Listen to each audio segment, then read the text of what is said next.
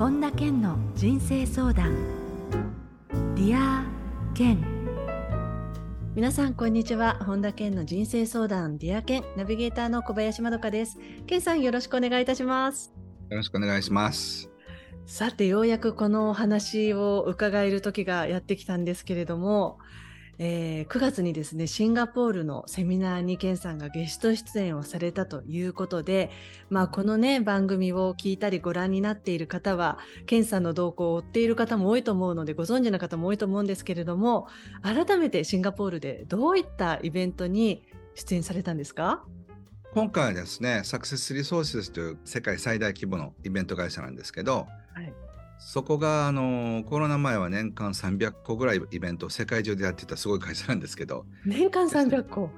そうそうそう。だからもう世界どっか国家で毎日どっかでイベントが行われてるっていうとこなんですけどね、ええー、そこがロバート京崎さんをメインゲストでやるってことで僕は2番目にそののビッグゲストとしてなんか招いていただいたっていうのが今回の講演会です。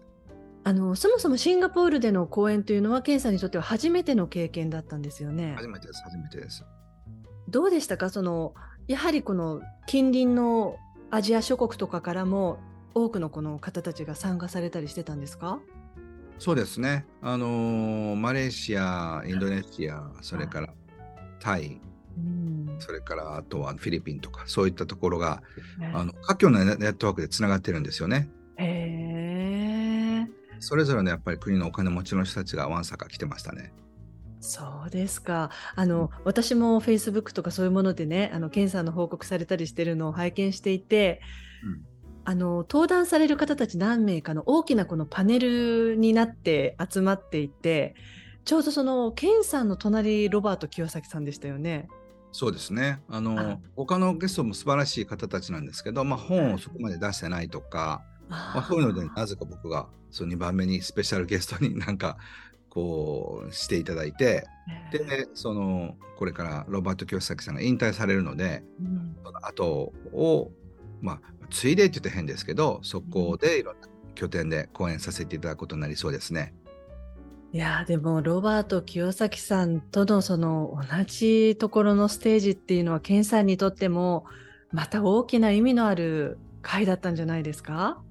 そうですね。僕の中ではね、ロバートさんありがとうって、あなたの地盤を私が引き継ぎますっても勝手に あの本人には言ってませんけど、えー、なんかそういう気持ちでいきますので、えー、これからね、やっぱりお金の IQ のロバート清崎からお金の EQ の本田健、健本田へっていう、そういう僕の中ではすごいシンボリックなイベントだったんですけどね。えー、なんかあの、ケンさん書かれてましたけれど、他の方は割とこう真面目な感じで講演されていて、で、あの、K さんの時には割とそういう笑いもあったりするから、みんなもっとこう、和やかに盛り上がって聞いてたなんていうふうにね、書かれてましたよね。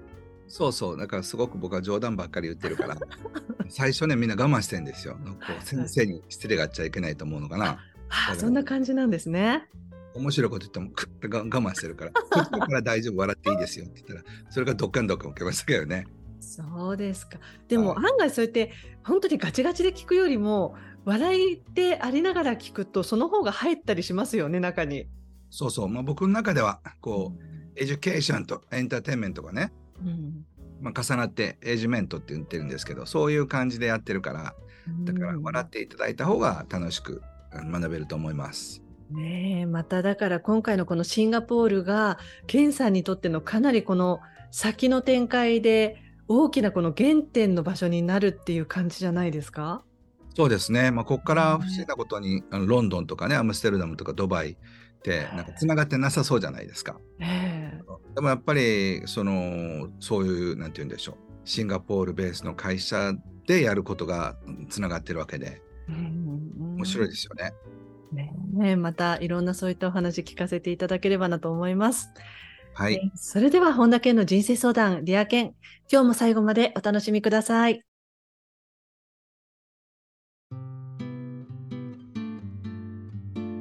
本田健の人生相談、 Dear 健。続いては人生相談のコーナーです。このコーナーでは、リスナーの方からいただいた質問に、健さんに立体話法でお答えしていただきます。まずは、えー、ラジオネームココナさんです。ケンさん、こんにちは。こんにちは。えー、先日学生時代の友人からマルチ商法に勧誘されました。部活も一緒で信頼感も強いと思っていた人だったのでショックを受けました。お断りはしたもののその友人は周りのパートナーなどの影響もありやめようとしません。関係を絶ってしまうのも辛いし友人にも何かあって不幸な思いをしてほしくないです。こういったことをやめさせてうまく付き合っていくにはどうしたらいいでしょうか？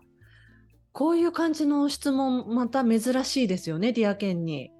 そうですね。まあでもこれって考えたら宗教にはまった友達とかと同じようなとこなので。うん、そうですね。はい。で、あの、やっぱりね、こう、人間って何かを信じるとなかなか人の言うことを聞けなくなるんですよね。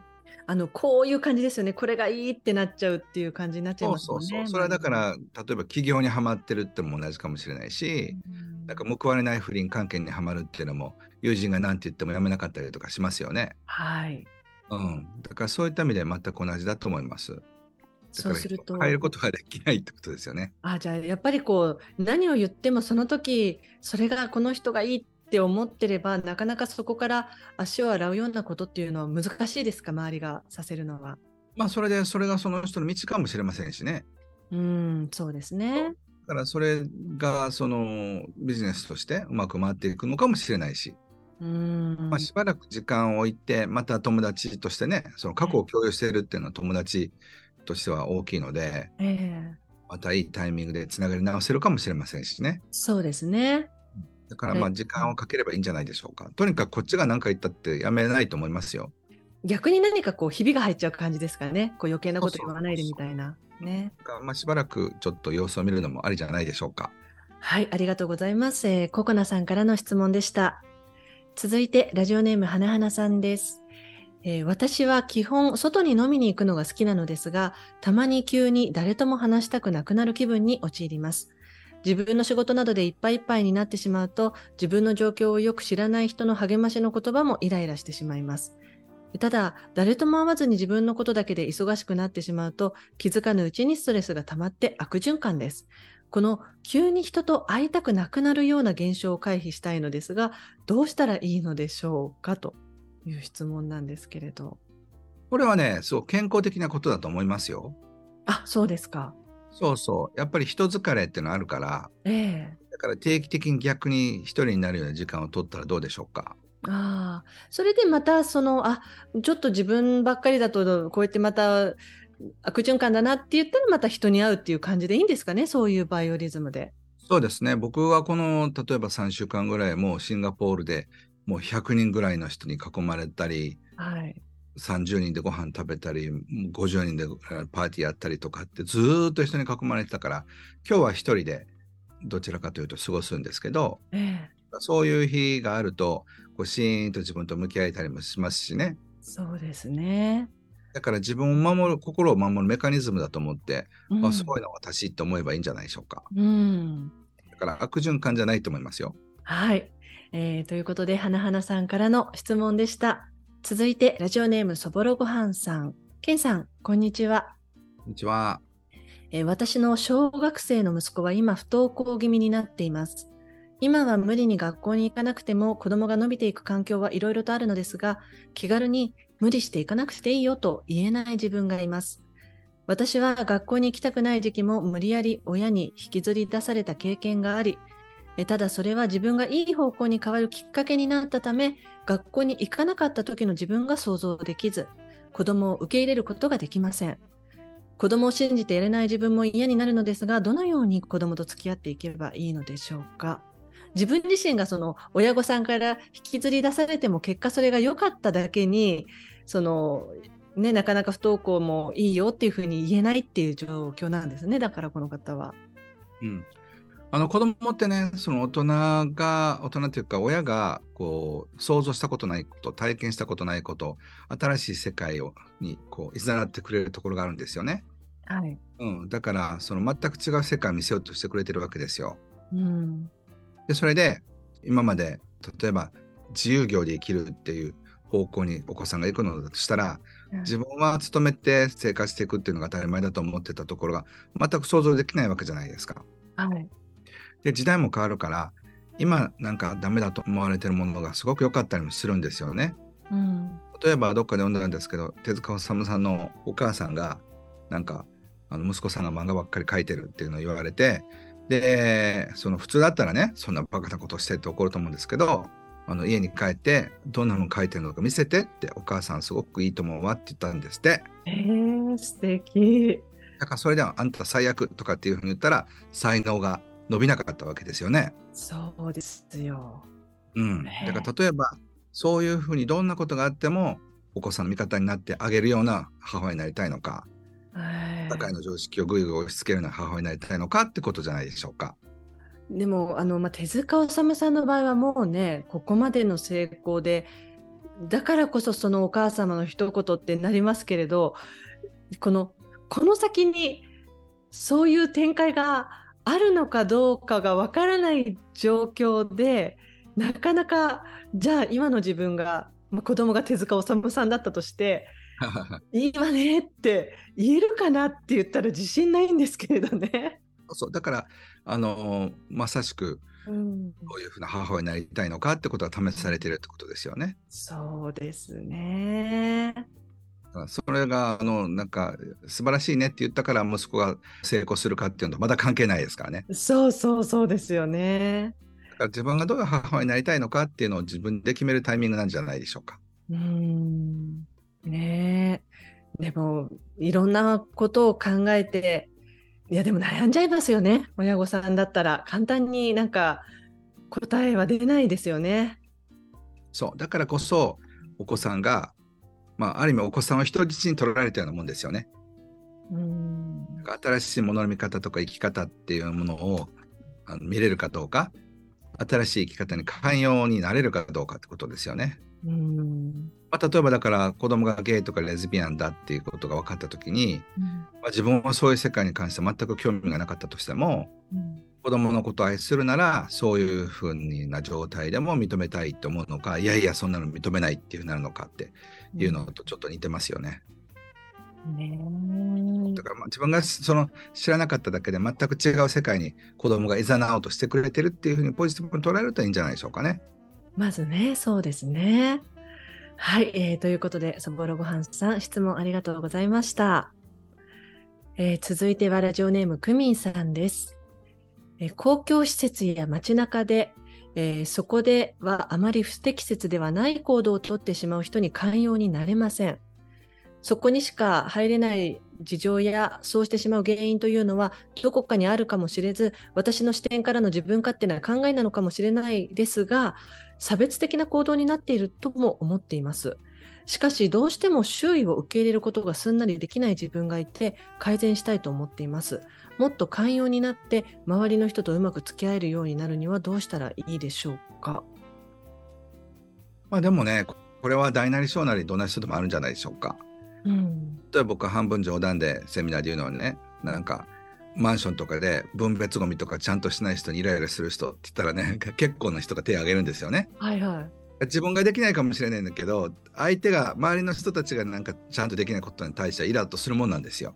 はい、そこにはなんかルールを守らなくちゃいけないっていうすごい大きなのがあって、うん、まあ、それは例えば犯罪とかじゃなくても例えばちょっとしたまだ列をに並ばないとかね、うん、そこに対してイライラするかどうかってことだと思うんですよ。はい、でもそれって文化的なこともすごくあるんですよね。うん、うん、例えば中国っていう文化ではあんまりその列に並ぶとかそういうのがあんまないんですよ。はい。あと横入りとかするのが文化なんですよね。はい。例えばメキシコとかもそうなんですよ。だからそうやってスッと入ってくるインドもそうです。で、そういうな、なんて言うんでしょう。こう正しい間違いとかってじゃなくて、それが文化なんですよ。はい。インドとかもすごい面白いですよ。なんかこっち向いた瞬間にもういるんです、おっさんが。え？っと思ったら、なんかその人はあたかも何もなかったから溶け込んでるんですよね。で、あ、そうか、この人はなんか列にね、入ったんじゃなくて、スペースがあったから入っただけに過ぎないんだと思って。日本的な感覚だと、お何このおっさんみたいな。けど、なんか、スッと入って涼しい顔してて、なんとも罪悪感ともなんとも思ってないっていうのが、なるほど、これは文化なんだなって思うようにしてます。そうすると毎回それに対してイライラしてたら拉致開かないし、そうそうそう。のれんに腕押しですよね。相手は何とも思ってないんですからね。隙を作った自分がまずかったみたいな。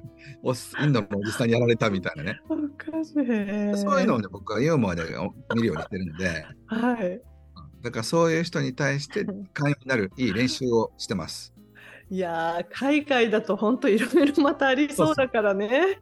日本でもありますよね。日本でもこの間、新幹線でおばさんに入られて、うんでその時に何か言ってやろうかなと思ったけど、これいい練習だと思って。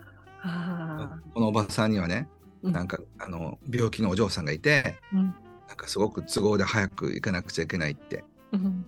だから早くあのどうしても私早く行っていいですかって言われたからどうぞどうぞって僕は席を譲ってあげたっていうストーリーにしてで そして目の前にいるおばさんがうん。あのそういうねあの状態になったとしてもいいっていうふうに思った。いやでもこのおばさん健康そうだしお嬢さんも絶対健康だなと思って お孫さんがとかと思ったりとかしてね。だからそうやってできるだけ自分でストーリーを作ってどうやってイライラしてられるのかっていう練習の素材だと思ってます。あの面白いですね。でも私そのそのケンさんの吹き出しが横で見える状態で言っていたいなって思いますけど。そうそう。だから最初、このおばさんとかと思うんですけど、はいいやそれは思いますよねだってね。そうそうそうう。うんん、でもあこれはもういい練習にしようと思って。あだから海外に行くとね、すっごいいい練習がいっぱいできますね。確かにそういやでもインドとかね中国とかなかなかつわもの日本人からしたらつわものっていそうですもんね。だってね、やっぱり人口が多いから、とにかく空いてる時に行かないとダメなんですよ。譲ってなんて言ったらいつまでも行けないわけですかそう。そうそうそう。だからそういう意味では、もうそういう文化なんだっていうふうにして、だからそれが悪いとかね、マナーが悪いとかじゃなくて、うんあそういう文化なんだと思えば、うんなんか、ねあの許せますよね。はい。ね、どうしても人間って自分の物差しで普段全部見てるから、なんかね、その同じ国民であっても全然物差しって違ったりするって考えると、人ってすごくこう、実は自分だけで勝手に怒ったり腹立ったりしてるのかもしれないですよね。そうですね。うんはい。ということで、えー、クミンさんからの質問でした。えー以上、人生相談のコーナーでした。健さん、ありがとうございました。はい、ありがとうございます。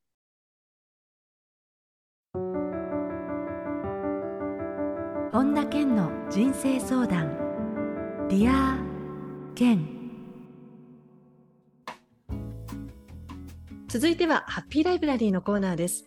皆さんが人生を幸せにより豊かに過ごせるための特別な一冊をご紹介しています。それでは最初の一冊目ご紹介ください。はい、えー読書脳という本で、カウサ・シオンさんという精神科医の方が書かれた本です。はい、えー以前も確かあの樺沢さんの本はこのコーナーでもご紹介したかと思うんですが、ケンさんはお知り合いでいらっしゃるんですかね？そうですね。あの、よくパーティーなんかでご一緒するんですけど、もうだから十数年のお付き合いになると思うんですけど、えー樺沢先生ってね、すごいやっぱり、その読書術に関しても、こう、いろんな、こう深い洞察をお持ちの方で、僕はもう本が出るたびに必ず読むようにしてる先生の一人ですね。えーはい、えーぜひこの読書のも皆さんチェックしてみてください。すごい人柄もね、素晴らしい方ですよ。はい、ありがとうございます。で続いての一冊を教えてください。はい、えフィンランド人はなぜ午後4時に仕事が終わるのか、堀内時子さんという方が書かれた本です。えー、ていうか本当にフィンランド人って午後4時に仕事終わるんですか？まあ、朝早いってこともあるんですけどね。えー、あので本当にね、もうゆっくりしてますよ。あそうですか。堀内さんとはケンさんは面識は？僕面識はないですけど、でもまあフィンランドが大好きなので、ええそうですよね。ケンさん今年もフィンランドって行かれたんでしたっけ？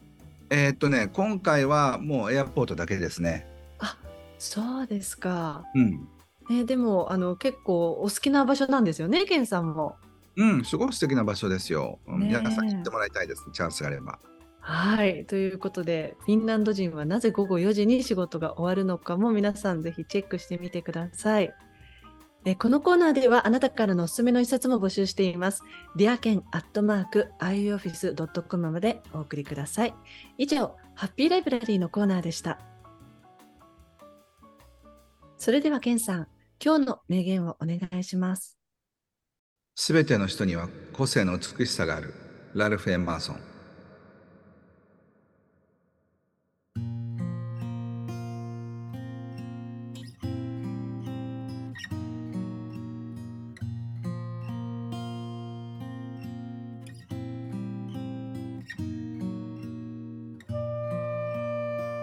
本田健の人生相談 Dear 健いかがでしたでしょうか？えー、ちょうど今回のね、オープニングではシンガポールで開催された講演について、ケンさんにお話を伺ったんですけれども、まあ、あの、ケンさんご自身はシンガポールでは講演自体は初めてということなんですが、あの、例えば旅行なんかでシンガポールっていうのは過去には行かれたことありますか？あの、本当にね、ストップオーバーみたいな形で1泊2泊ってことはありましたね。あ、そうですか。じゃあ、あの、本当に今回こう、じっくりっていうのは、ほぼ初めてに近い感じだったんですね。でもね、じっくりって言っても、今回はセミナールームと、ホテルの往復と、あとはまあクルーズに行ったんですけど、結局だからほとんど街は見ずに。ああ、そうですか。そうそうそうそうあらあの、サテとか食べなかったですか？屋台とかそんな時間もなかったですか？じゃあ。ええー、あの、そんな食べたら、その次の日公園とかにささる可能性あるから。そうですよね。確かに、ね、うん。あとはもうその、もうみんなに接待付けだったからそういうなんていうんでしょう楽しいとこというよりもすごい高級なとこばっかりだったんですよね。あじゃあサテでも高級なホテルに出てくるサテみたいなそんな感じですかね。そうそうチキンライスとかも。あチキンライスとかも。そうなんですよ。えー、あの私ね昔あのミレニアムの時にシンガポールで過ごしたんですけど。えー、おしゃれ。そうドリアンをね地元のそのお友達のに屋台連れてかれて。はいはいはいはい。生まれて初めてドリアン食べたのがシンガポールの屋台で、えー、強烈な印象で残ってますそういえば。えドリアン美味しかったですか？あのいや美味しくはないですね。なんかあの含んだ時の口の中と香りとってまた違うので、うん、でクリーミーさであれだけどそんなに美味しいっていう感じではなかったですね私その時食べた時は。そうですよね。えー、僕もなんかあの自分でそれを食べに行きたいって、まあ、出たら食べるかなみたいな感じですよね。ねえ。そうそういえばあとなんかのフィッシュカレーっていうのがありましてインド街があるんですよねシンガポールって、はいまあ、インドがね結構多いからですかね。そうですそうです。でそのまあ随分昔ですけれどねそれこそもう25ね年ぐらい前かな。あの、うん、フィッシュの大きな頭がボーンと乗ってバナナの葉っぱの上にあのカレーとフィッシュのこうフライしたものが置いてあって、うん、でインドの方が多いので同じように右手でこう食べたりとかそんなのをしてきましたそういえば。えー、すごい。いやでもケンさんにあの屋台をぜひ堪能してほしかったですけれどそうやって公園で行くと忙しいんですね。うんまあ、忙しいし、やっぱりあの例えば松田聖子さんがコンサートをやるときに ずっと同じメニューを食べるんですよね。あ生ものを避けて。ああそうプロですね。そうそうそうそう。だから、もうそういう意味では公演の前後はすごい気遣いますね。そうですか。でもそのクルージングっていうのは何ですか？いや、あの、現地のお金持ちの友人がいて、その友人が、その F1 のね、打ち上げの花火がバーンって出るんですよ。はい。それを海から見ようってことで。うわー、すごい。そうそう、そういうのに行きました。えー、気持ちよかったんじゃないですか？向こうってどうですか、その湿度とかは日本よりもやっぱすごいんですか？いや、どうかな？なんか日本の方が暑かった印象はありますね。そうですか。同じ時期の時ね。えー、違うタイミングで行ってみたいですね。ねはい。ということで、今回はあオープニング、それからエンディングで、ケンさんのね、シンガポールのお話、伺わせていただきました。ケンさん、ありがとうございました。ありがとうございました。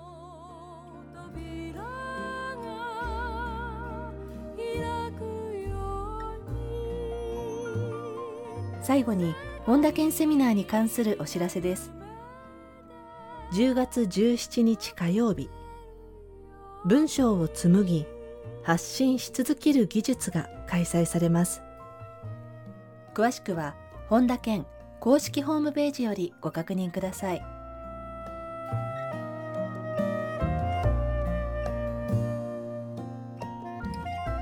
本田健の人生相談 Dear 健この番組は提供アイウエオフィスプロデュースキクタス早川洋平。